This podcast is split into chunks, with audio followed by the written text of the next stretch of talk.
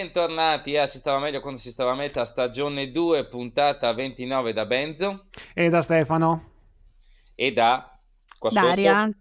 E da Daria. Ciao Daria. Ciao Daria. Allora, presentiamola senza metterla troppo in imbarazzo. Tu sei stata tra la prima grande fan del podcast.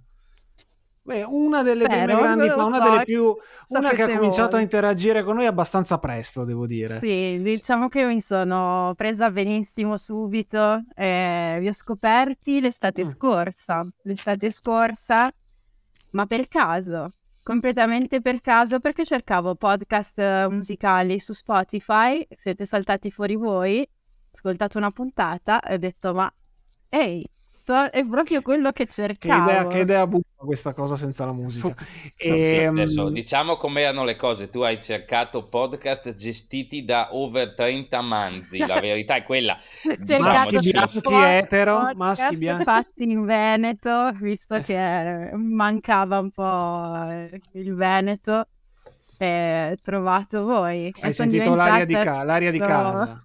Sì, ho subito iniziato a fare la fan, spammandovi e cercando di ragazzi, c'è questa cosa bella, supportiamola, perché secondo me ce n'era bisogno. E noi ti ringraziamo anche così, ma ti ringrazio soprattutto facendoti una prima domanda per rompere il ghiaccio, che so che ci hai detto che sei un pelino emozionata. Allora, domanda semplice, personaggio preferito di Parks and Recreation? Ovviamente, il personaggio di Aubrey Plaza. Ok, April, quindi. La April, però se la batte molto con Leslie Knope, perché... vabbè, ci stava. Mentre noi maschietti diciamo tutti Ron Swanson, che è troppo banale. Ron Swanson è banale, però vabbè, insomma, siamo grandissimo lì. Grandissimo personaggio, però sì, diciamo April farebbe un po', diciamo, il personaggio un po' quello alternativo, un po' più associale. Metal, diciamo sì, un po' più meta. Però ho sempre guardato, l'ho riguardato tantissime volte, l'ho anche riguardato ultimamente, tutto parso. Diciamo che è il mio comfort, non comfort movie, comfort serie TV. Quindi sei una di quelle persone che preferisce Parks a The Office? Sì, purtroppo sì, io non so, dobbiamo già rovinare la puntata. No, vabbè, ci sta, per me se la giocano, è The Office però con le persone buone, a parte un paio, mentre The Office sono tutte delle merde, però più o meno, cioè oddio sì, poi alla fine c'è un percorso di redenzione, però Parks è una cosa un attimino più... molto leggera. Un po', non ti mette così tanto a disagio, soprattutto da subito, ecco. Sì, esatto, è molto... c'ha la sua parte molto stravagante, molto stramba con i suoi personaggi. Ovvio.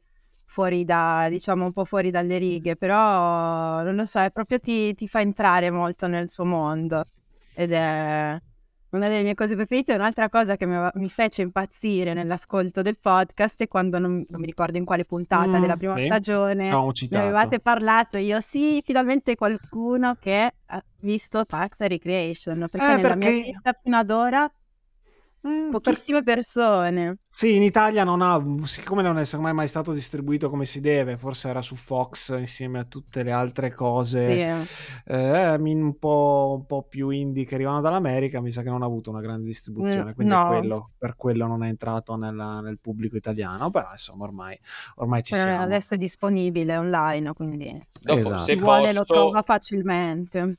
Se posso, è un tipo di umorismo che non ha un livello semplice, cioè se noi ragioniamo a livello, l'esempio più banale del mondo, a livello Simpson, a 12 anni coi Simpson ridi, ma non capisci quasi mai perché ridi, a parte le stupidate, però ridi.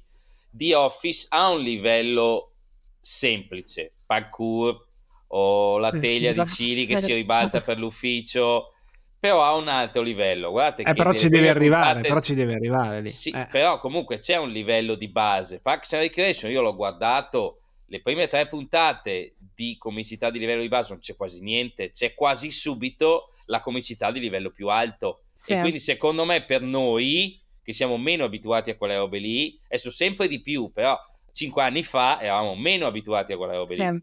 E secondo me ha avuto meno presa anche per quello, cioè non c'è un livello base per il medio man che guarda le serie TV da ridere, come si direbbe. Sì, cioè era una cosa difficilmente trasmissibile, che ne so, il pomeriggio su Italia 1.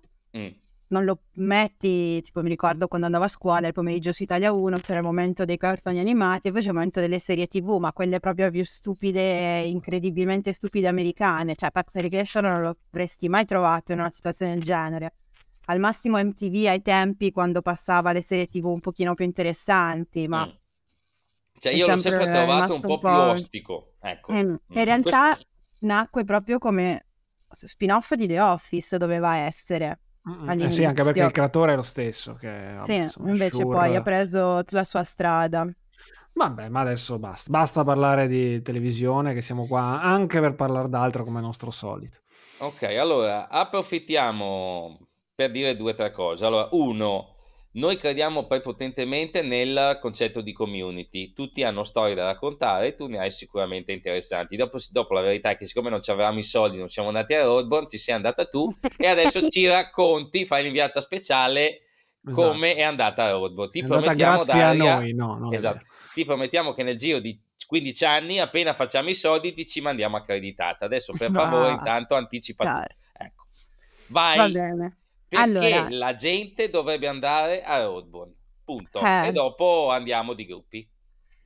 Allora, perché la gente dovrebbe andare... Per i chat pile non più di 2 minuti, che se no sbrodoli, abbiamo già capito. Dai, vai. Allora, in realtà... Vabbè. Però una storia divertente su quello, lo dico perché così reminder per riprenderla tra poco. Allora, perché la gente dovrebbe andare a Roadburn? La gente dovrebbe andare a Roadburn perché è un'esperienza.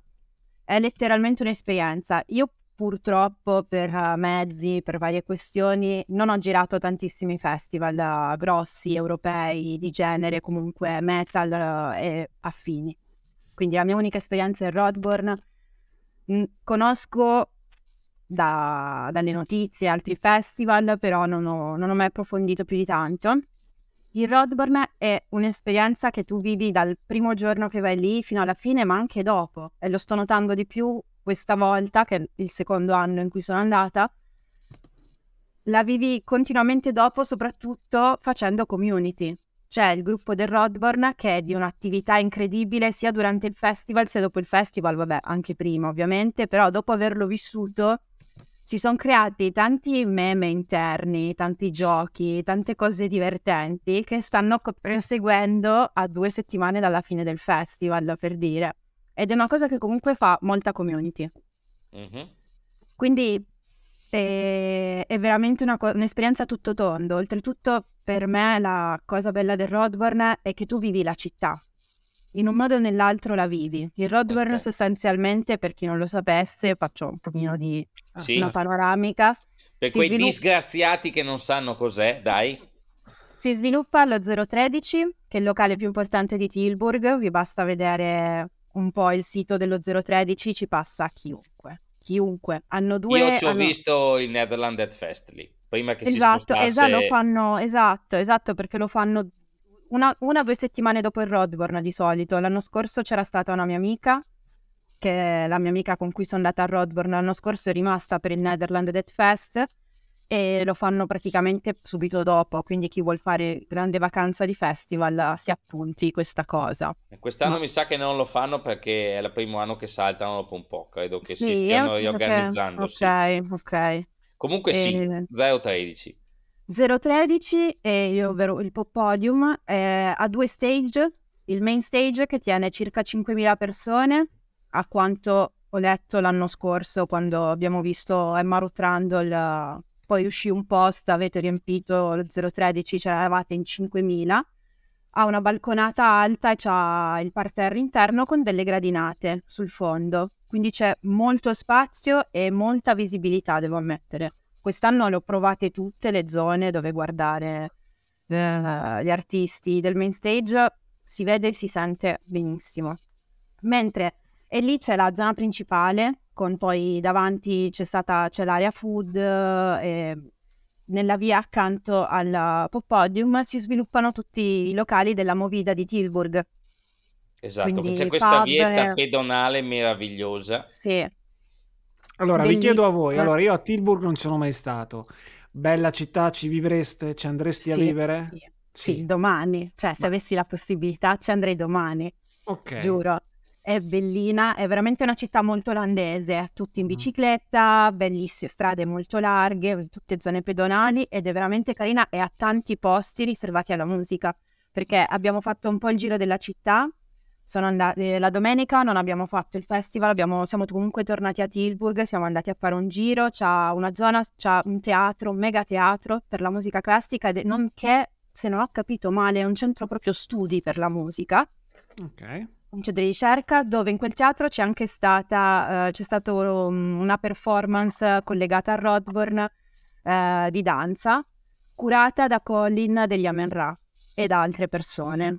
Okay. Molto interessante, è stata un'aggiunta, anche loro hanno detto ci azzardiamo a fare questa aggiunta molto teatrale, però hanno fatto questo spettacolo che noi per non siamo riusciti a inserirlo. Allora, aspetta un attimo, cosa. Giusto per capire e per darmi delle delusioni interne perenni. In Italia abbiamo Campovolo che lo fa Ligabue, a Tilburg c'è Colin degli Amenra che gestisce un centro studi e fa delle esperienze musicali. No, ha fatto solo uno spettacolo organizzato per il festival, però sì, cioè succede questo. Fare.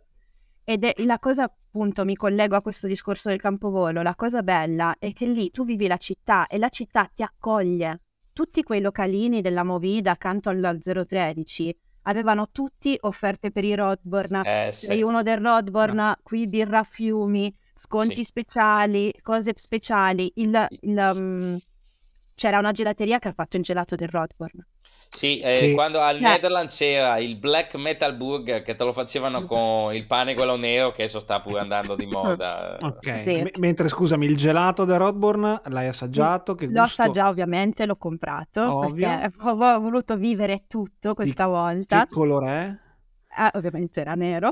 Ah, ok. Però io mi aspettavo della liquirizia, in realtà era cioccolato fondente e frutti rossi. Molto buono. Molto buono, molto buono. Ok. L'ho assaggiato, infatti il mio primo commento è stato è molto metal come gusto, perché si sente molto il cioccolato fondente, però poi ho pensato ci sta, cioè è suo, me lo aspettavo, ci sta bene. Bene, vedi. Ma ascolta, questo secondo me, questo secondo me succede anche perché comunque Roadburn, spieghiamo, magari, ecco, effettivamente qualcuno comunque magari ha un'idea semplicemente vaga di cosa propone, non è un festival strettamente metal, ma chiaramente prende tutto ciò che è da rock al metal alternativo, diciamo, e quindi probabilmente la città è accogliente perché siete persone che vestono di nero ma carine e gentili, non come i metallari sono solito essere, che non è vero. Esatto, infatti una cosa divertente di cui parlavo sempre con i miei amici con cui ero l'anno scorso, quest'anno ero con il mio ragazzo, praticamente la cosa divertente è che tu vedi, che ne so, la gente che vive la città tranquillamente, no? Io dico, immagina chi anche è per la prima volta a Tilburg, non per il Roadburn, ma perché ci passa per caso e vede sta massa di gente vestita di nero, tutti comunque molto simili, perché eravamo tutti praticamente uguali, maglietta del gruppo, pantalone, zainetto per sopravvivere alla giornata, che attraversiamo la città per andare nelle varie zone dove ci sono i concerti. Quindi, cioè, per me sogno della vita completamente, non so per gli esterni, proprio esterni, però io da quanto vedo comunque l'Olanda è veramente un paese che accoglie da questo punto di vista. Anche perché, come hai detto, non c'è semplicemente solo la location principale, ma il festival si sviluppa più o meno in tutta la città o in altre zone anche. Più o meno. Sì, diciamo il cuore del il main stage è lo 013, però quello che io considero il cuore del festival è la zona vicino alla stazione, sono 600 metri dallo 013, devi attraversare una strada e fare un sottopassaggio, dove ci sono gli altri tre palchi, il terminal che è comunque molto grande, poi ci stanno l'Hall of Fame che è ritornato attivo da quest'anno dopo che hanno fatto dei lavori, l'anno scorso non era disponibile, hanno usato uno skate park dove facevano dei secret show, e l'engine room. E non solo, in quella zona c'è l'area food, molto più estesa rispetto di fronte allo 013, e c'è l'area merch, l'area delle labels che espongono. Diciamo, secondo me quello è più il cuore, dove si racchiude tutto, perché è proprio zona tutta, diciamo, decorata con gli stand, le cose, tutto quello di cui hai bisogno, infopoint e tutto quanto. Però alla fine effettivamente tutta la città è piena di banner del Roadburn, ci sono le bandiere ovunque. Ti chiedo, al tempo del Netherlands, quello che ho fatto io poco prima del Covid, c'erano tre palchi, due interni allo 013 e immediatamente di fronte alla 013 c'era quella ex chiesetta. Esatto, lì fanno la zona food. Perfetto, ok, c'erano tre palchi, mi ricordo, lì ci ho visto delle robe tipo ornatache su quel palco lì, che alla fine è il piano di sopra di un pub, dove sotto c'è un bar bellissimo e c'erano le distro, e sopra c'era il palchetto. Ci ho anche visto Regard, Leon, Tomber lì, che erano appena usciti, avevano fatto appena il primo disco. Sì, quest'anno l'anno scorso la zona della chiesetta era chiusa di fronte allo 013, c'era solo lo stage il main stage e il next stage, che è comunque molto più piccolo, penso che accolga 200-300 persone, non di più, rispetto al main, dove io ho visto i Warmouth fare uno dei concerti più belli della mia vita. Bello. Perché è proprio la dimensione del localino piccolo, però con un impianto che ti pettina, e quindi è il top del top. Cioè, le foto dei concerti a Corle dovrebbero fare lì, dove ti tocca stare uno ammassato sopra l'altro, perché...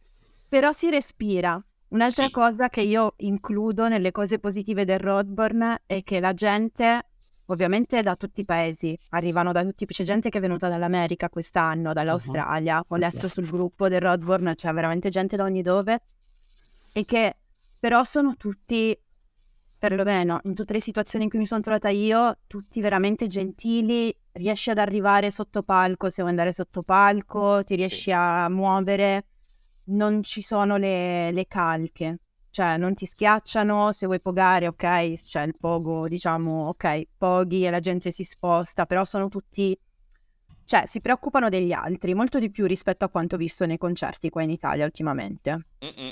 Cioè, non voglio fare l'esterofila, però fallo, nell'ultima settimana a me è successo di andare a dei concerti e per ben 2 volte mi sono vista una persone che mi pogavano di, diciamo...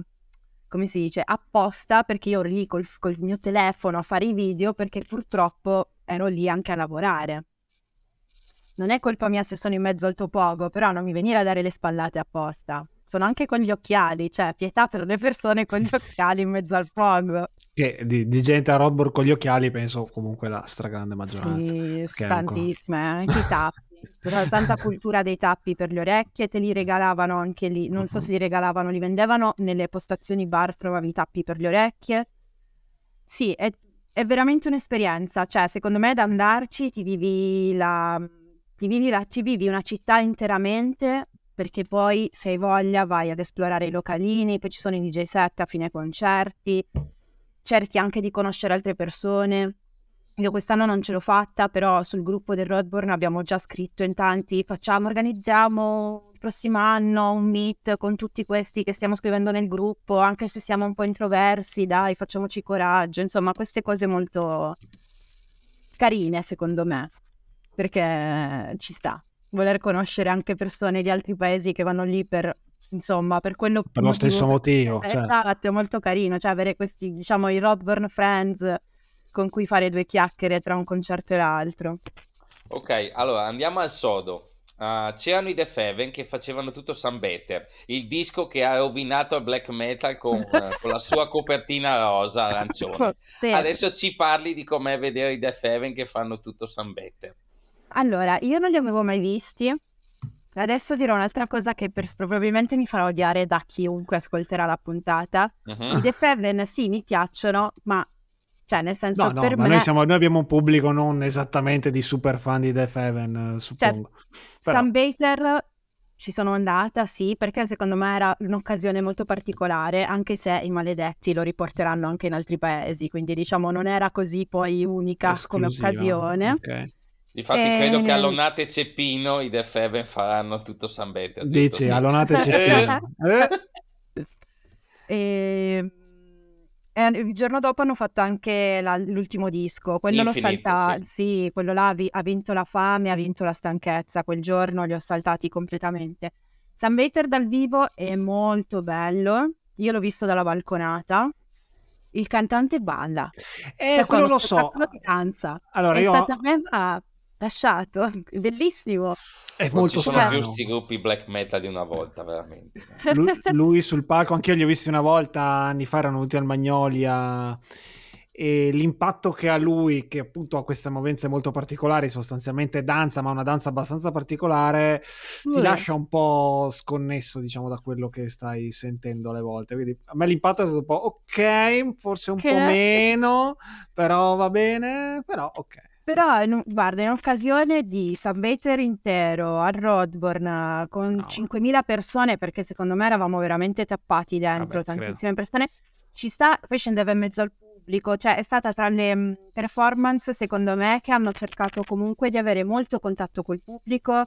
Io non li ho mai visti prima di quella volta dal vivo, quindi non lo so se lui è sempre molto così preso bene, però è stato bello, è stato molto bello, tranne una cosa.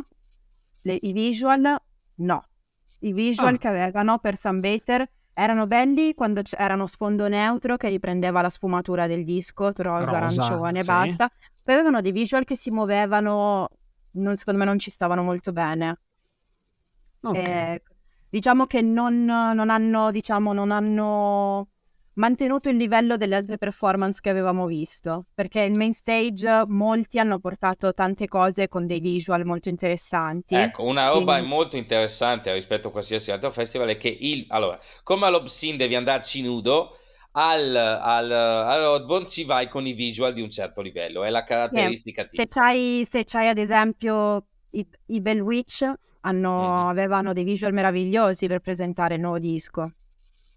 I Wolves in the Throne Room hanno presentato hanno suonato il disco per intero e c'era un film in 4K che andava dietro in contemporanea mentre suonavano, mentre c'era il primo concerto che ho visto a Roadburn è John Connor, che è questo duo svedese che fa elettronica.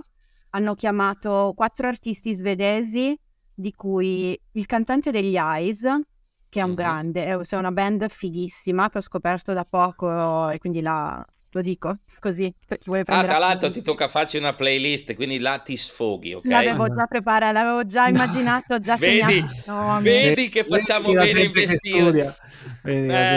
Questa me l'ero già preparata il giorno dopo tornata da Roadburn, perché mi avevi scritto parleremo del Roadburn, ho detto ok, so già che ci vuole la playlist e metterò anche cose dell'anno scorso, perché l'anno scorso merita una piccola parentesi. Ok, no scusami se ti interrompo solo Daria, ti dico di fare attenzione col cavo delle cuffie perché gratta penso sia quello che gratta un pochettino. Okay, perdonami. No, ti ho scritto. Okay. Vai tranquilla. Un'altra domanda personale mia, dopodiché Viking ti fa un'altra paio di domande, dopo tocca a te, ci racconti degli altri gruppi. Io sono abbastanza affezionato, se li hai visti, non lo so, ai Wayfarer, quel gruppo Profound Lore che parla di black metal però sul West americano. T'è capitato di vederli per caso, no? No, ho il libretto sotto mano. Guardo in che giorno erano, perché il nome mi fa... erano la domenica, io non c'ero, hanno suonato la domenica. Perfetto, vabbè, dai. Allora vado io con invece le mie domande specifiche sui gruppi che avrei voluto vedere. Allora, sono i formati Burst, che penso tu abbia visto. Li ho visti. Li conoscevi già? Non li conoscevo, sinceramente. E? Niente di che. Mi sono seduta a riposarmi. Ma come? Era appena iniziato, era il primo giorno, erano le 5. Sono davanti qua la timeline, come riposavo? Però erano le 7.50. In che senso? Erano le 7.50, avevo già fatto due concerti, mi sono seduta un attimo perché avevo problemi schiena, robe varie, molto divertenti. Vabbè, sai cosa ti diciamo? Social scrolling, però no, l'ho seguito perché ho fatto un bel po' di video, comunque era molto bello. Sinceramente non mi è rimasto molto di questo concerto, erano carichi. Però Daria, non ci siamo, te meriti quelli che te menano nel pogo, allora i Wayfarer no, e i Burst no, non ci siamo, guarda. dai. Va bene, allora so di vincere facile, Brutus, belli sempre, come sempre, belli, in un ambiente come il Roadburn. Era la prima volta, era la loro prima volta a Roadburn, io non li avevo mai visti e non aspettavo altro, perché l'ultimo disco è diventato il mio disco di queste ultime 3 settimane. Loro sono bellissimi e lei è meravigliosa, è una potenza, sì. Cioè sì. Suonare la batteria e cantare in quel modo, bellissimo.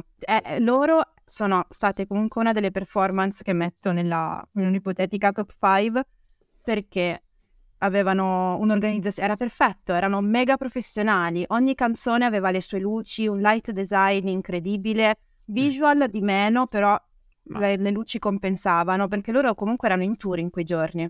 Hanno fatto il giorno prima, non mi ricordo dove, il Roadburn, e il giorno dopo avevano una data, quindi sono dovuta pure scappare, cioè ho aspettato tutto il giorno che arrivassero per andare a prendere il merch, perché a differenza degli altri gruppi non c'era era un giorno merch. Solo loro, no, ma cioè base al Roadburn loro dicono vai al merch perché non sai se trovi poi le cose dei gruppi. In realtà già dal primo giorno c'era il merch di chi suonava il sabato e la domenica, già dal giovedì chi ha la possibilità manda il merch, e quindi tutti i giorni trovi quasi tutto. I Brutus erano in tour, hanno portato quelle 4 cose che avevano in tour, sono riuscita a prendere il vinile stampato apposta per il Roadburn come autoregalo del festival, tutto bello splatter, colorato strano. Però sì, loro sono stati una meravigliosa esibizione, io spero vivamente che qualcuno li porti in Italia, perché meritano veramente. Sono in realtà di supporto sono già venuti almeno 2 volte. Sì, noi però magari un main... A zona over, ti ricordi? Sì, di spalla ai Trice, giusto? Sì. Esattamente. Io sapevo che erano venuti in spalla, non mi ricordo, però sì, era un'altra volta. Un'altra volta, erano venuti 2 volte in spalla ad altri gruppi. Però secondo me si meritano, comunque stanno esplodendo abbastanza loro, perlomeno. Sì. Lì al festival la gente era impazzita, perché loro sono del Belgio e molta, molta gente che era lì comunque era anche belga. Proprio gente che urlava, super mega fan, insomma, a catena. Okay, allora tu ci hai parlato di una top 5 che tu mentalmente già ce l'hai pronta, io lo so, cioè nel senso non te l'abbiamo chiesta, circa puoi azzardarla. Partendo dalla quinta posizione, se devi azzardare, facci dei nomi. Dalla quinta. Se poi ti diamo del tempo per pensarci. Allora, vediamo se sono 5. Vi dico, allora, innanzitutto facciamo così le mie performance preferite del Roadburn 2023. Sì. Allora, sicuramente i Brutus, Chat Pile, ma Secret Show. Siamo riusciti a beccare un Secret Show. Per chi non lo sapesse, il Roadburn durante il festival organizza dei concerti a sorpresa. Se sei veloce sui social e becchi il post dove dicono qualcosa... Ma è una caccia al tesoro oppure lo dicono esplicitamente? Suoneranno? No, allora in realtà dipende. L'anno scorso li ho persi. Vabbè, l'anno scorso sono stata un giorno, mi sono persa i su con Lingua Ignota. Però lì li annunciavano così, cioè proprio ti dicevano i gruppi un quarto d'ora prima e lo stage dove andavano. Io ero dall'altra parte, ero allo 013 e... Per sbaglio, poi siamo andati lì, ma per sbaglio la mia amica con cui ero si era messa in fila per loro, ma non dovevamo andare a vedere loro, dovevamo andare a vedere o le Kælan Mikla o i Dead Somnia, che sono le mie 2 scoperte del Roadburn l'anno scorso, meravigliose, e quindi le abbiamo perse. E da lì, e vabbè, insomma, siamo persi con Secret Show. Quest'anno hanno utilizzato una fontana dell'acqua vicino alla zona, di fronte alla zona merch, dove mettevano questi poster con scritto tipo... hanno fatto un Secret Show anche gli Evanise Life, avevano scritto Arrowhead, Arrowhead, Arrowhead, che è penso una parte di una delle loro canzoni più famose. Sì. E per i Chat Pile non avevano scritto esplicitamente Chat Pile, avevano scritto tipo, non lo so, quelli che ti strappano la pelle da non mi ricordo quale posto in America. Comunque era una frase molto carina. E loro sono dell'Oklahoma, se non ricordo male, qualcosa del genere. E avevano messo questi poster alla torretta verso il pomeriggio, per annunciare verso il pomeriggio, anche molto tardo pomeriggio, perché per annunciare quello Secret Concert che era alle 11. Io personalmente ho avuto uno spoiler da una ragazza che ho conosciuto lì e con cui ci eravamo organizzate per i passaggi per rientrare a casa, insomma per rientrare dal festival agli hotel vari ed eventuali, e per fortuna abbiamo beccato. Quello è stato molto bello, molto intimo. Il cantante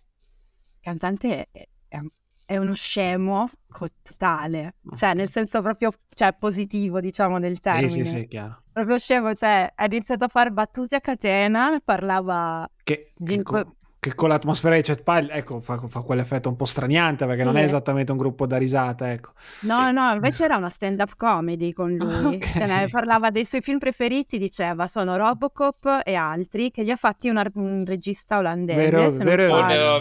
Quindi aveva detto solo di lui in continuazione, aveva detto Basic Instinct, aveva detto Showgirls, Starship Trooper, no, quelli brutti, esatto, Starship Trooper. Cioè, e lui è andato così avanti, cose che vabbè ha ripetuto anche il giorno dopo sul main stage, però okay. In quella situazione di Secret Concert era molto intimo, è durato 2 secondi con la maglietta addosso, si è subito spogliato, sembrava, non lo so, un Homer uscito dagli Simpson, ma ci stava, cioè era tutto veramente bellissimo. Sì, okay. Io mi sono visto il cantante di Sacramento con la panza, quindi so cosa vuol dire. È la stessa identica cosa. È la stessa. No, sì, no. Cioè, proprio come se fosse, cioè, bellissimo il modo in cui loro erano mega naturali, zero, cioè, proprio zero ansia di stare per la prima volta in Europa, praticamente, su un palco grozzo. Loro erano, ma sì, noi stiamo carichi. Cioè, bellissimo. E poi devo riprendere una mini parentesi Parks and Recreation, il bassista, se non sbaglio, è uguale a Jam di Parks and Recreation, il consigliere Jam. Il dentista è uguale. Oddio, aspetta, Jam, identico. Il consigliere era quello, ok, John Glaser, ok. Sì, ho capito chi è. Quello che fa il cattivo sostanzialmente, sì, il dentista, quello che cerca di incastrare lei tutte le volte. Ok, perfetto. Beh, quindi, Brutus, Chat Pile, altri tre. Beh, i Bell Witch hanno fatto un bellissimo concerto, il punto che... finalmente un gruppo metal, scusa se te lo dico, ma se ne poteva più, dai. Hanno fatto un bellissimo concerto, però io ho visto gli ultimi 3/4 d'ora, perché hanno suonato... È una mezza canzone. È mezza canzone, oltretutto. Manco a dire vado lì, mi becco 2 canzoni, no, mi vedo... la seconda metà della metà. Però è qualcosa, insomma. Dai, però è qualcosa, ho visto che hanno annunciato il tour, passeranno dall'Italia e... Potrebbe essere la prima volta in vita mia che faccio 2 date in fila di un gruppo nello stesso tour. Io spero vivamente che la gente non si azzardi a parlare, perché non può, cioè... Perché si sente se parla la gente, nel senso... La parte che ho beccato io era quella tra, penso, la metà, per comunque tutta la parte finale. Se la gente inizia a parlare diventa un problema. È quello di cui parlavo con Davide, gli dicevo lì, io spero lo portino in giro questo disco, però cioè, la gente non si può distrarre perché non hai pause, cioè sono 83 minuti di fila. Allora adesso sembra una cazzata, però non lo è. Io sta cosa qua, ascoltando proprio il metallone, quello più becero e ignorante, sta cosa non mi è mai successa. L'anno scorso al Brutal Assault, durante gli Amenra, invece questa cosa è successa, perché nei momenti più acustici si sentiva la gente che chiacchierava e rompeva parecchio le palle sta cosa. È stata la prima volta in vita mia che ho avuto sto senso di fastidio, insomma, sto andando a vedere la robaccia che guardo io, vuoi mettere. Capisco cosa vuoi dire e credo proprio che sui Bell Witch il pericolo ci sia, sì, perché ho visto Bologna li faranno al Cinema Perla, se non sbaglio. Okay, là stai seduto, a meno che non tolgano le sedie, cioè un cinema. Io ho visto gli A Place to Bury Strangers là seduta, poi siamo alzati, cioè in barba tutto. E quindi tendenzialmente però non chiacchieri se sei seduto al tuo posto, non puoi andare in giro a chiacchierare, il mio amico. No, però se sei con i tuoi amici accanto, ecco, magari scappa la cosa. Quindi io direi attenzione, soprattutto in generale, magari non parliamo, cioè se vogliamo parlare ai concerti andiamo fuori, in generale. Quando tu hai detto poco fa, se sei con i tuoi amici scappa, fatalità, oggi Metal Italia ha postato quella notizia meravigliosa che è Sleep Token, scoreggia devastante, ripresa al concerto in Australia, che c'è un tipo col telefonino, che c'è un momento di silenzio, c'è uno che ne molla una feroce. Sarebbe proprio scortese. Le scoregge sono state un tema ricorrente all'interno del gruppo del Roadburn durante i giorni del festival. Era pieno di post di gente che diceva aspettatela di fare le scoregge in continuazione. Vedi che è un problema sociale. Personalmente ho sentito odori peggiori in Italia. Non so che tu frequenti il freak out, quindi scusa con tutto il dovuto rispetto al freak out, ma allora insomma... se vogliamo parlare di odori, venerdì al Dev era un bel po' che non sentivo gente che non si cambiava la maglietta da una settimana e venerdì sera devo dire che Insomma. Siamo a maggio, adesso è cioè, io amo il Circolo Dev, amo il Freak Out, amo tutti i locali che fanno concerti, veramente, vi amo tutti, però inizia ad essere già pesante adesso, a maggio esatto. Sarà un incubo. E lavate le ste ascelle, insomma. Ecco.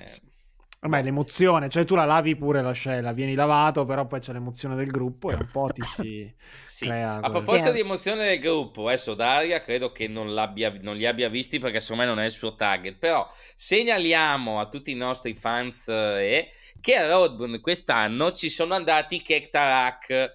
No! Non sono andati perché nel poster c'erano. Perdonami l'incalzatura, però io volevo vederlo, però era di domenica, ma avrei trovato un modo per vederlo. Non l'hanno fatto uscire dall'Ucraina. Oh, giusto, è vero, perfetto. No, come perché... il White Ward. Giusto, come i White Ward, come i 1914 per me in Germania, come i Ginger per chiunque, visto che i Ginger sono dovunque. Boh. Loro sono saltati, però la cosa carina è che White Ward hanno comunque stampato una maglietta per raccogliere diciamo soldi per la situazione che c'è adesso da loro, e la vendevano al festival, alla quale aggancio una cosa bellissima del Roadburn Festival che non ho visto fare per ora da nessun'altra parte, è che i bicchieri, quelli di plastica riutilizzabili, quelli che con la cauzione potevi donarli. C'erano delle box e sono 50 centesimi di cauzione. Pure poco. Potevi metterli nelle box e se li mettevi nelle box invece di restituirli, praticamente venivano donati quest'anno ad un'associazione per l'Ucraina.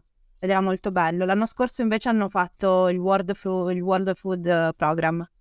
Ottimo. Quindi comunque fai anche del bene, insomma. Secondo me è molto bello avere queste cose a tutto tondo all'interno di un festival. Assolutamente sì. Ecco, finivo il discorso di Kektarak perché fondamentalmente è un gruppo post-black che è diventato il meme di se stesso, e lì c'è tutta una questione da sviscerare perché sono queste copertine ormai diventate meravigliose. C'è la copertina di Pale Swordsman in cui c'è questo tizio con un make-up black metal con la spada e la rosa in mano seduto sul divano. Un'altra uscita si chiama Night and Love e c'è una copertina molto Darktron come stile. È un modo di porsi che secondo me dovremmo parlarne un po' di più, perché fondamentalmente è post-black, ma lui gioca molto su cosa è black e cosa non lo è, insomma. Dopo musicalmente io mi aspettavo che ci fosse, invece la roba è buona, cioè non... vediamo, è una roba che sta bollendo in pentola, anche lui rallentato dalla questione ucraina. Sì. Purtroppo sì, altrimenti sarebbe stato molto bello. Bene, poi qualche altro gruppo che ti ha colpito, ad esempio io i Puppy Slicer li ho visti al Brutal l'anno scorso e quel mat post-core incasinato mi era piaciuto parecchio. Dai, citaci un altro po' di robe che... No, io loro li ho ascoltati perché ovviamente ho studiato prima di andare a Roadburn per farmi una piccola scaletta e capire cosa andare a vedere, loro li ho saltati, mi dispiace, in studio non sono per niente il mio. Beh, poi ho visto Judy Christmas, è stata una grande scoperta.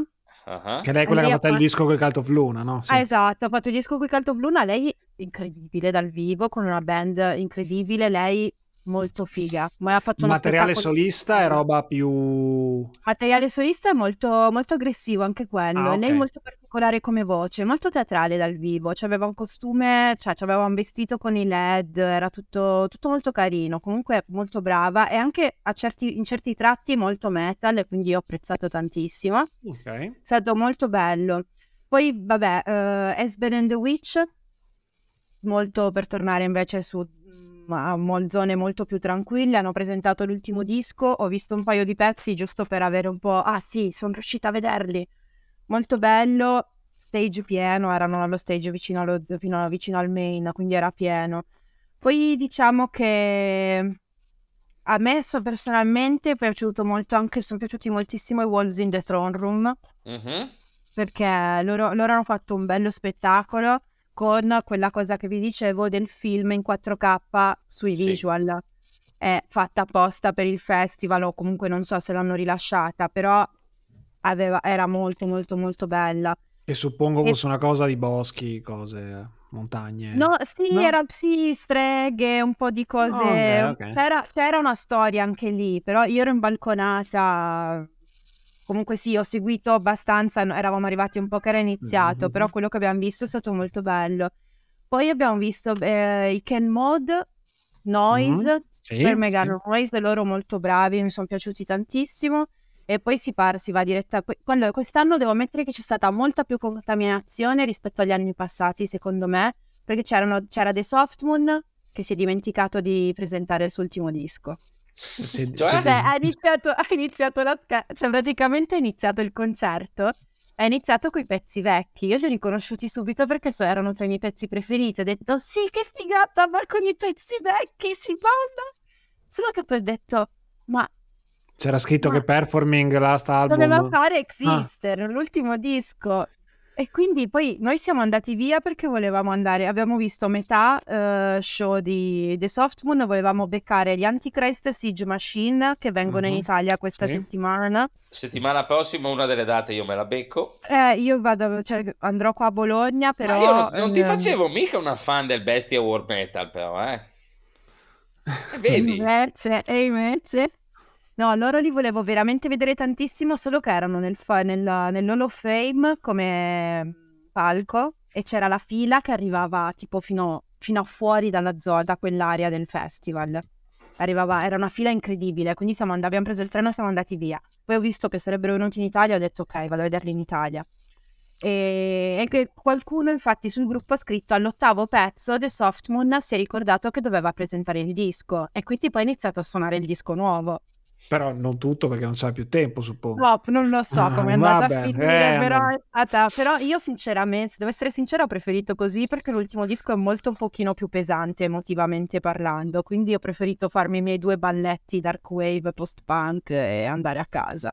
I Boy Archer sono stati anche loro molto belli, io li conoscevo già, sono saltati l'anno scorso in Italia, torneranno quest'estate e sempre... molto elettronica lì, non so se definirla proprio dark wave.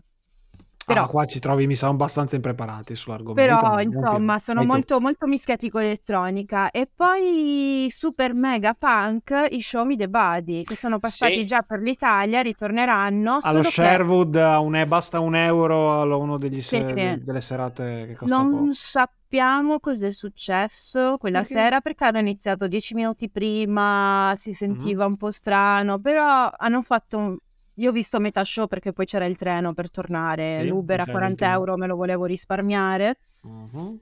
E è stato bello lo show, la gente era carica, accanto a me c'era un tipo di veramente una certa età, però carichissimo, super mega con la giacca, con le toppe, però era molto avanti con l'età, che mi guardava per fare dei video e rideva. E poi guardava il palco e aveva una faccia molto disgustata. Ora mi è rimasto impresso questo. Non si è capito il nesso. Signore molto confuso. Sì, questo signore è rimasto confuso dai Show Me The Body.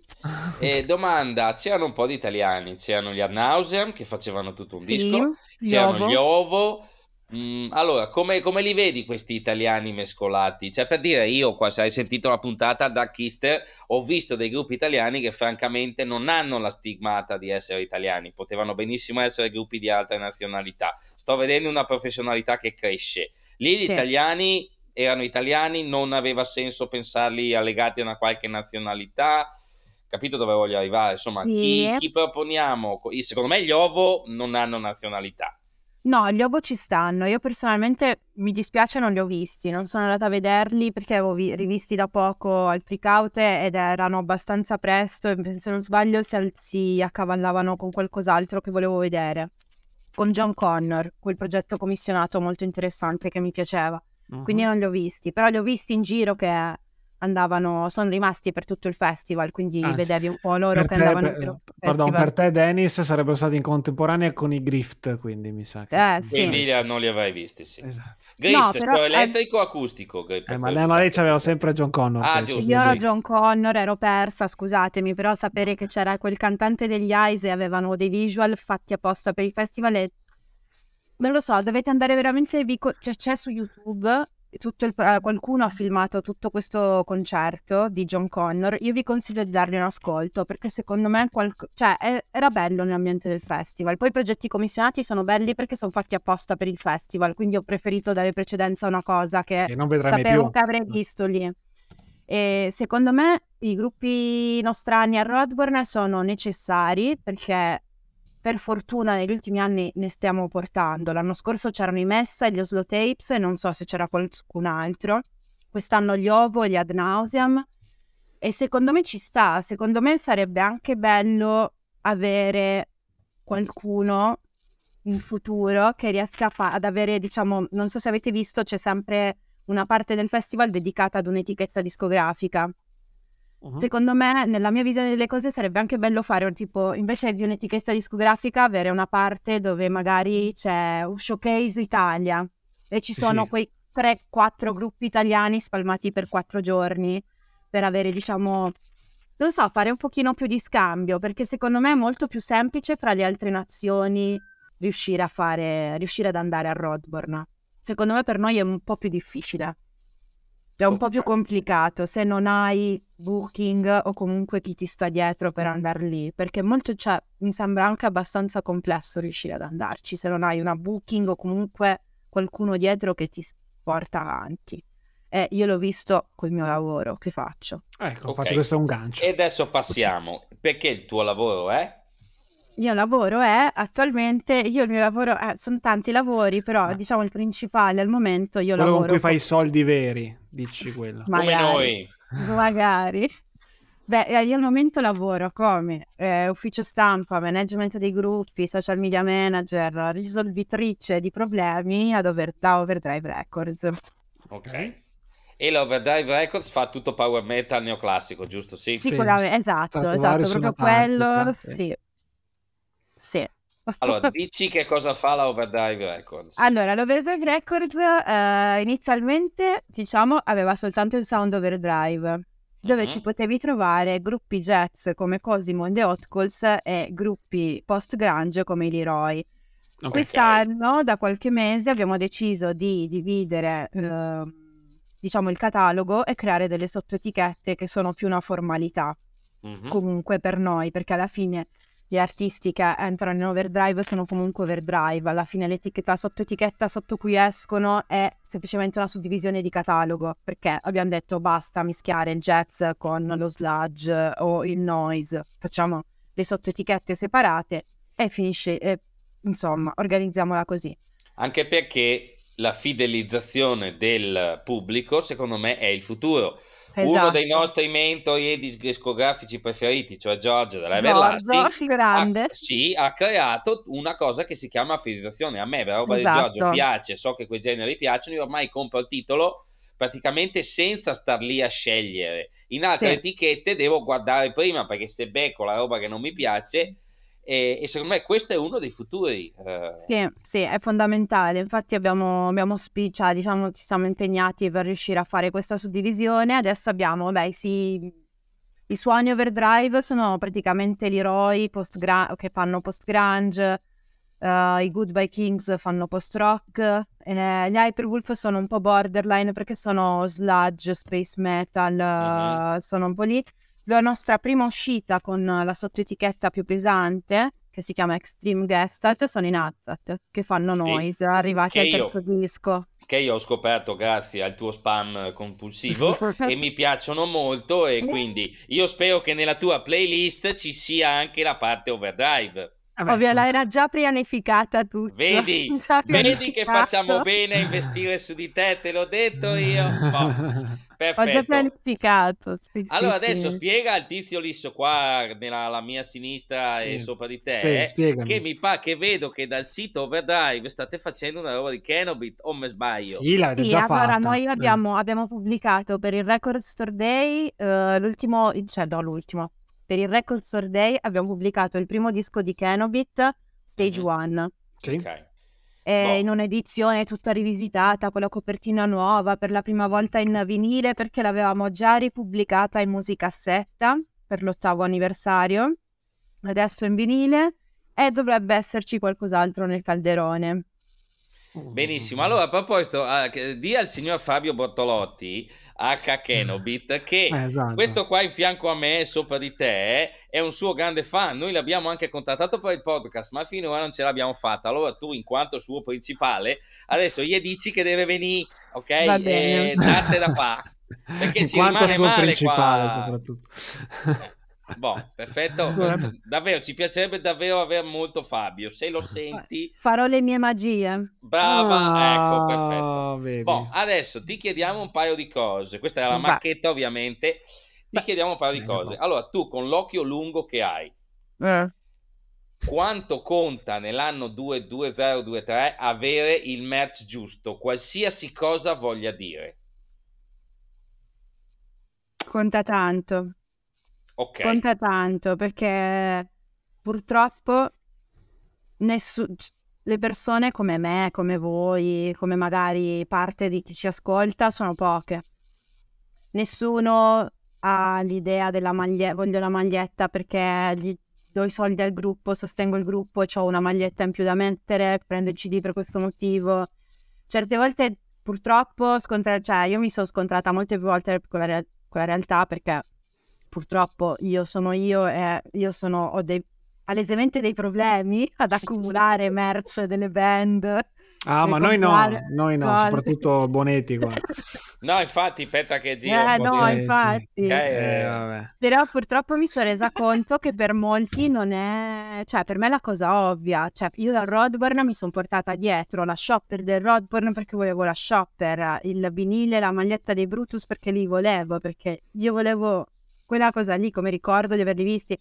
Per molte persone magari è tipo, non lo so, magari è tipo, no, quella maglietta è brutta, sì, ci sta, cioè, magari studiare le grafiche è un ottimo consiglio, però secondo me nel periodo storico in cui viviamo adesso, dove si stanno alzando tantissimo i prezzi di tutte le cose, a Roadburn era difficile trovare una maglietta sotto i 30 euro.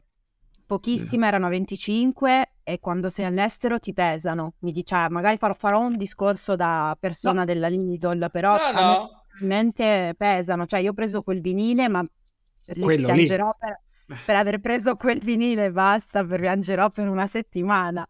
Però d'altra parte sì, cioè avere il merch giusto e anche il modo giusto, anche per farsi ricordare in un certo senso, per avere qualcosa di particolare che sia tuo, no? Racconti una storia, per dire, io adesso faccio un po' la marchetta, però è la cosa che mi viene in mente ora, per dire. Gli Hyperwolf fanno sludge metal, space metal, non so, fanno comunque, non so come volete, cioè se per voi va bene come definizione. Sì, va bene, va benissimo. Sono arrivati al terzo disco, comunque che stanno continuando a sperimentare e hanno la loro identità, poi loro hanno tutta una storia dietro. Una storia incredibile, cioè, hanno creato un immaginario, hanno creato una cosa bellissima che vive da sola, no? Hanno fatto le magliette, le avevano fatte durante il Covid, perché mi ricordo che l'avevo comprata, perché ancora non lavoravo con Overdrive, le hanno ristampate le magliette, quelle come le copertine dei libri di fantascienza, che ora mi sfugge il nome. Le hanno fatte... L'Urania, esatto, hanno fatto la maglietta con copertina dell'Urania. Io li ho conosciuti così, io ho detto chi sono questi che hanno la maglietta come i Mondadori Urania? Esatto, sono così. Loro, quello te li fa riconoscere, cioè si va proprio ad uno studio dietro, poi loro sono un caso a parte perché non tutte le band hanno un immaginario tale dietro che hanno costruito fantascientifico, però per dire è un suggerimento. Cioè è un collegamento giusto secondo me, ci sta. Se no dall'altra parte abbiamo i Nazzat che hanno fatto la loro maglietta per questo tour con cui vanno in giro a Gio Pesci davanti, perché era una cosa loro che ci stava bene, con dietro scritto True Emilian Noise Attack.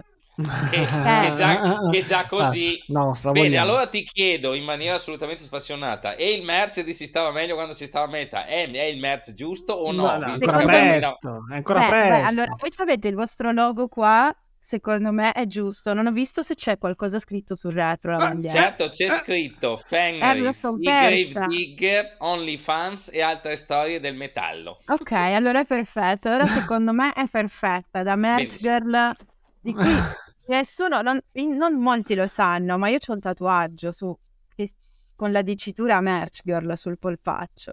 Bene, Beh, insomma, io ti ho conosciuto così perché per un periodo su Facebook c'era solo la foto dietro tua, ci vedevo i capelli rosa e c'erano... male. Esatto, molto male. Esatto, ho riconosciuto Paciana. Esatto. Ho riconosciuto Paciana. Va bene, altra domanda. E il vinile splatter marrone con le macchie verdi, edizione 30 copie, è diventato merch o no? Certo che merce. Cioè, e allora qua andiamo in un problema abbastanza al limite, perché io sono quella che se va al banchetto e tu mi dici l'ultima copia del nostro vinile splatter cose colorato edizione limitata 200 copie, io ti guardo, dammelo, cioè ti do tutti i soldi che vuoi. Se sei uno dei miei gruppi, cioè certo deve valere. Ovviamente io c'ho il limite dove il vinile lo compro se il disco ci vado giù pesantemente, se no preferisco la maglietta. Perché comunque il vinile se lo compro lo voglio anche ascoltare, non tenerlo per bellezza. Cioè mi piace colorato, splatter, tutto quanto, però di base deve essere un disco a cui io tengo, comunque che mi piace, che ho ascoltato tanto, se no mi accontento della maglietta. Però il vinile colorato, io personalmente sono vittima di questo sistema. Cioè ho guardato ultimamente la Evil Grid, che è il sito dove praticamente c'è qualunque gruppo fighissimo che mi piace, non so se avete presente. Evil sì, di Grid, nome. Hanno, non lo so, Der Vega, Inner Freiheit, Amenra. Ok. E lì dici pezzi di cuore del sottoscritto, quando parliamo di Boris, Nails. Ma infatti, parentesi, cioè a Roadburn hanno suonato i Predatory Void, dove ci sono due Amenra dentro. Esattamente, altro gruppo che ho segnato in playlist. Quelli sono fighissimi dal vivo, io spero vivamente passino dall'Italia, comunque siano rivedibili presto. Per i più attenti c'è l'effetto tour attaccato al road. Questa settimana in Italia c'è anche chi Portale of Guilt, altro gruppo fighissimo, abbiamo visto i Poso.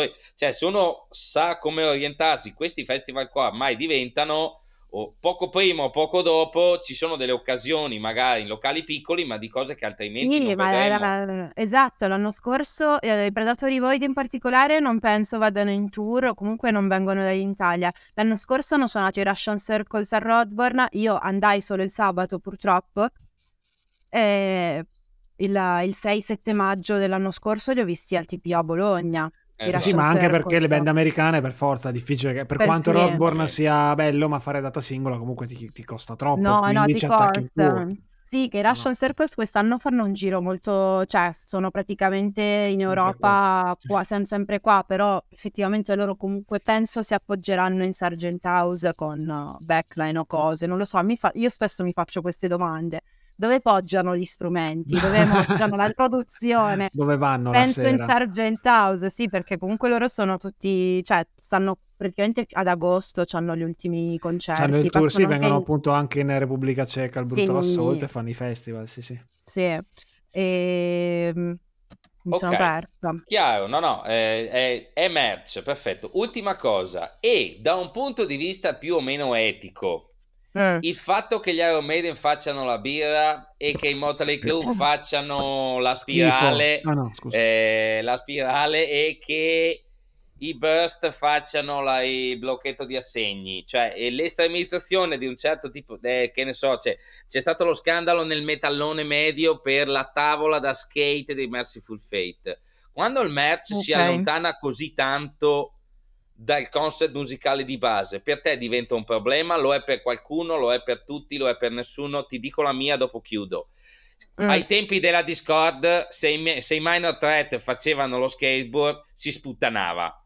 Ovvio. Se gli Iron Maiden, se i Rammstein fanno anche le lampadine per la carbonella per il barbecue, ma chi se ne fotte? Cioè dipende anche chi sei. Questa è la mia riflessione, tocca a voi.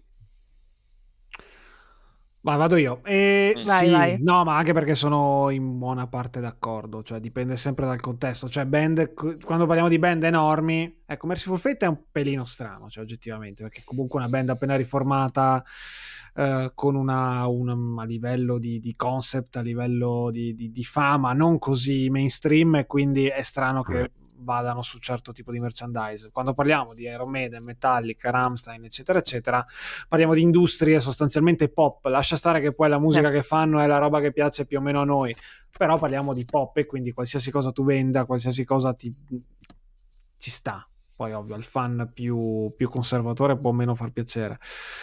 Il problema è che stiamo vivendo un'epoca in cui, ecco, il vinile è merce e tra non manca molto in cui anche il CD sarà una sorta di merce, non più un oggetto che uno deve avere per ascoltare la musica, perché non la si ascolta al 90%, non l'ascolti più, mettendo il CD in un lettore, a parte noi pazzi insomma, però ecco non è più quella roba lì.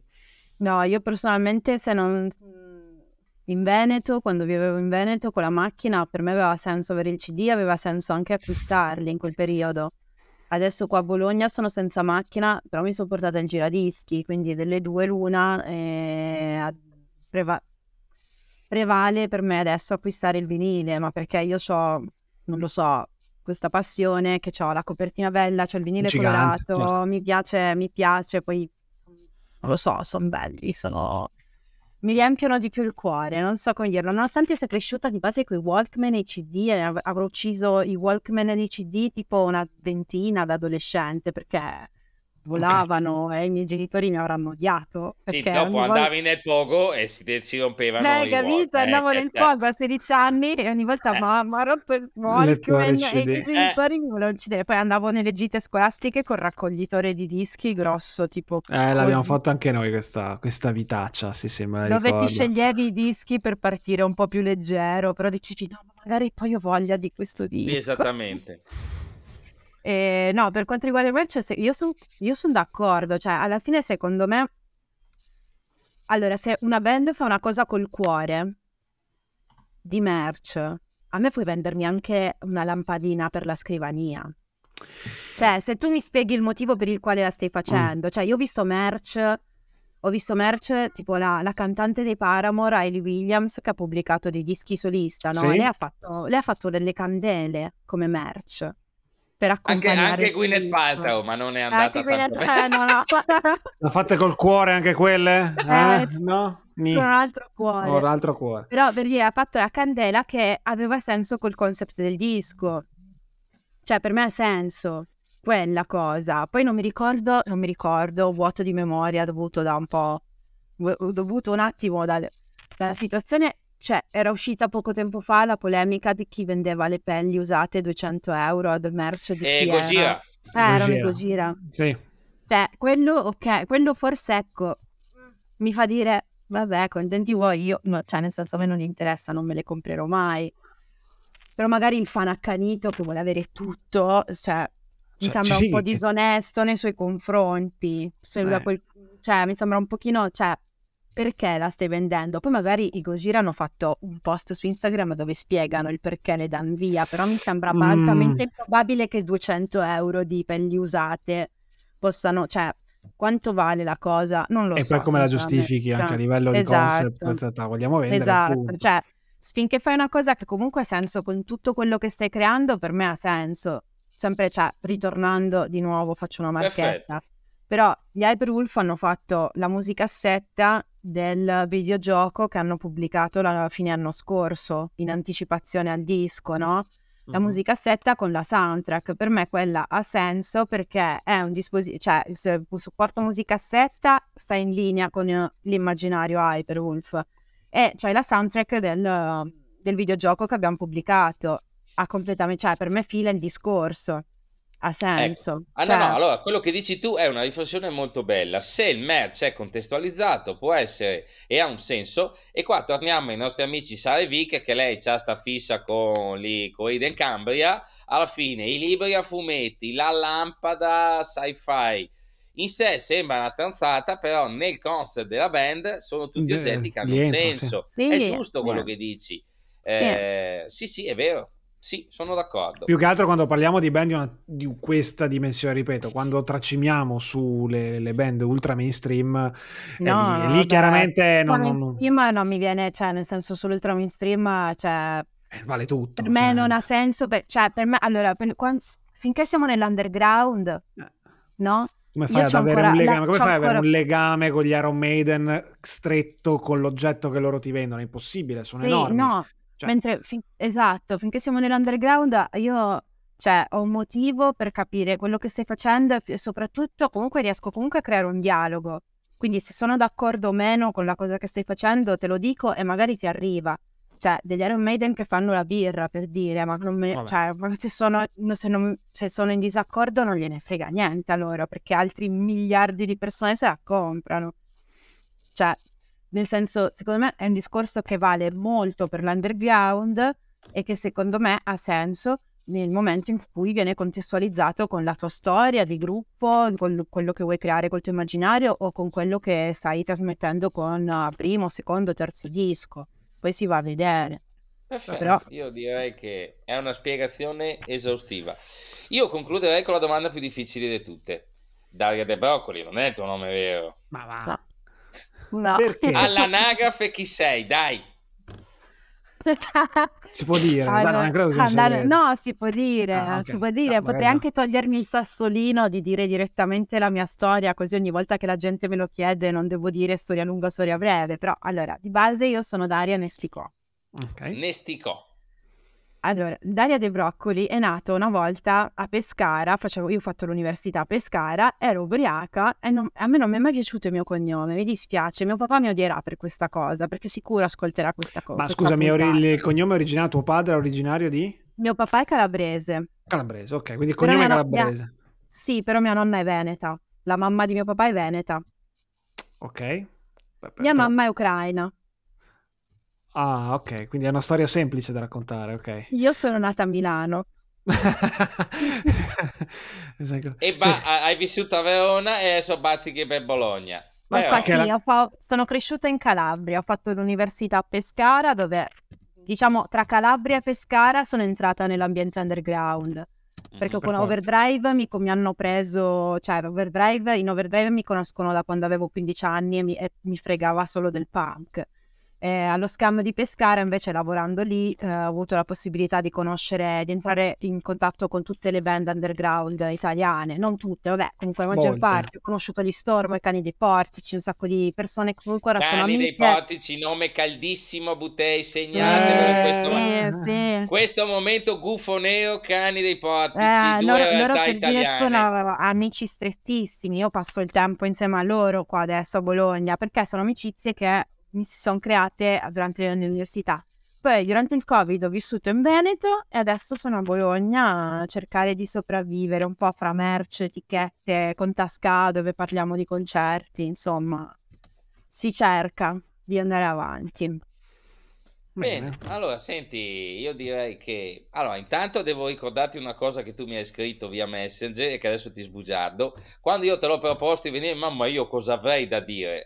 Guarda te, siamo un'ora e 10, hai molte cose da dire, hai raccontato la tua storia e è venuto fuori che insomma fai il tuo lavoro con passione e vediamo come andrà, ecco. Vediamo. E poi soprattutto quando tra 15 anni andrai a Roadburn sarai costretto a vedere i gruppi che ti diciamo noi, che quindi sarà molto meno bello, però facciamo una puntata e dici, li hai visti? Ma tra 15 anni vabbè, il prossimo anno va bene, vado come inviata speciale, lo faccio a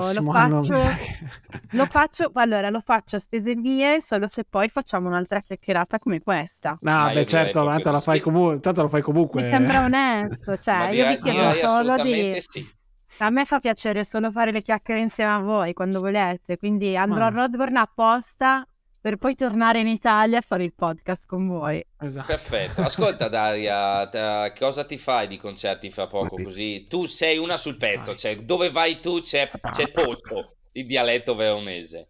Allora, maggio, come dicevo prima a Stefano, è impegnativo maggio. Mi sono persa questa settimana un po' di cose.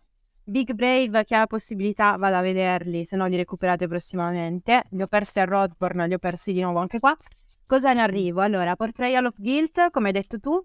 Esatto. Vado a vederli assolutamente perché erano a Roadburn e li ho persi. E poi c'è questa cosa dell'ultimo EP che ci sono gli stessi pezzi rifatti. È una roba fighissima. Ok, allora me la preparo prima di andare al concerto, così riesco magari anche a farci un paio di chiacchiere. poi Antichrist Siege Machine, Death Machine, Antichrist Siege Machine, perché sono un po' confusa, anche loro che arrivano dal Roadburn insieme ai sto guardando il libretto del Roadburn perché me li sono persi completamente. C'è un progetto elettronico che... Ai Spirit Possession. Esattamente. Insieme a loro. Stanno facendo il tour insieme da prima del Roadburn, durante il Roadburn, post-Roadburn, quindi quelli vanno a sicuramente da andare a vedere. Poi viene in Italia Lingua Ignota a maggio. Eccolo lì, e lì ci vediamo.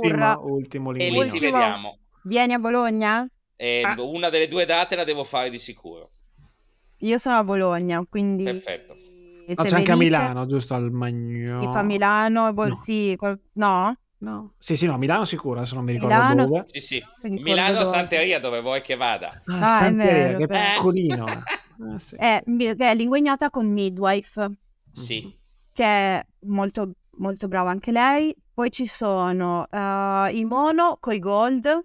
I Mono e i Gold. I Gold a me piacevano già un sacco, ma ultimamente sono rientrata nell'ultimo disco che hanno portato l'anno scorso a Roadburn. Sono stati i curatori loro del Roadburn stesso, hanno curato alcune hanno curato comunque dei nomi e loro sono secondo me imperdibili. Poi dovrebbero esserci Boris in arrivo. Sì. Uh-huh.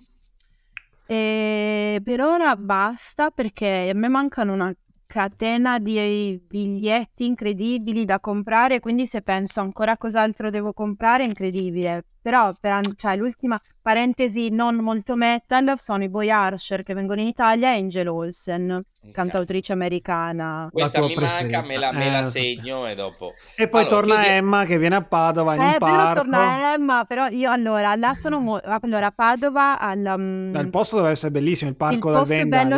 Il parco dal Venda ci ho visto Angel Olsen nel 2018. Uh-huh. Al tramonto, concerto al tramonto, meraviglioso, coi colli euganei dietro, là è da svenire.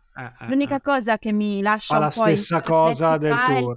Sarebbe la terza volta che vedo questo set, che quando è venuta allora a febbraio... Allora ci vado io che non l'ho vista finora. Sì, vabbè, perché quando è venuta a febbraio ci ha aggiunto le ultime due canzoni a Bologna, ha fatto due canzoni vecchie, ha fatto Marked for Death, è una dell'EP che è uscito l'anno scorso. E mi sa che a Verona ha fatto solo Mark for Dead. Però... No, ha fatte due a Bologna e il resto del concerto era uguale. Quindi l'amore per lei mi dice di andare a vederla, però dall'altra parte non lo so, ci penserò. Vabbè, vedremo. Ok, un'ultima curiosità, ma spiegami sta cosa qua, ma come fanno a piacerti gli Antichrist Siege Machine, che è roba stile for fans of revenge, blasphemy e quelle porcate lì? Ma perché sono quelle cose che fanno il giro, che poi... fanno mega... Cioè, io ho deciso di andarli a vedere, io non li conoscevo prima del Roadburn, io quando le settimane prima del Roadburn mi mettevo davanti al computer e mi mettevo ad ascoltare uno per uno gli artisti delle giornate che avrei visto, ho sentito gli Antichrist Siege Machine, facevano un casino della Madonna, ho detto vabbè, io devo andare a vederli. Poi quando ho scoperto che sono in due, ho detto devo andare assolutamente a vedere cosa fanno. Perfetto, basta. Sono una persona semplice, fanno casino, a me va bene, vado a vederli, non ho approfondito. Secondo me qua ti vendi veramente male, perché sono una persona semplice, fanno casino, vado a vederli, è uno che ascolta solo black metal e war metal. Tu ascolti anche Emma No, io ascolto anche altro, però per dire una cosa che mi fa sentire un pochino abbandonata a me stessa è appunto andare a vedere tante cose diverse e spesso lanciarmi nel vuoto con tanti concerti. Cioè io ascolto magari un paio di pezzi dall'ultimo disco, dico secondo me ci sta, se ho la possibilità poi la settimana vado. Anche perché secondo me è fondamentale riuscire a sostenere sia i locali che ospitano questi concerti, sia le band. Alla fine è una scoperta. Ti sei appena risposta del fatto che del perché tu sia nostra fan e del perché noi abbiamo invitato te. Alla fine perché noi siamo una roba fan anche, quindi, esattamente. Tutto gira. Perché c'è una roba in comune che è buttare un sacco di soldi e sostenere la scena, comprare i dischi. Esatto. E che ce devo dire? Io direi che con questo ci salutiamo. Grazie. Va bene. Grazie a voi, è stato bellissimo. Ciao, grazie mille. Ciao.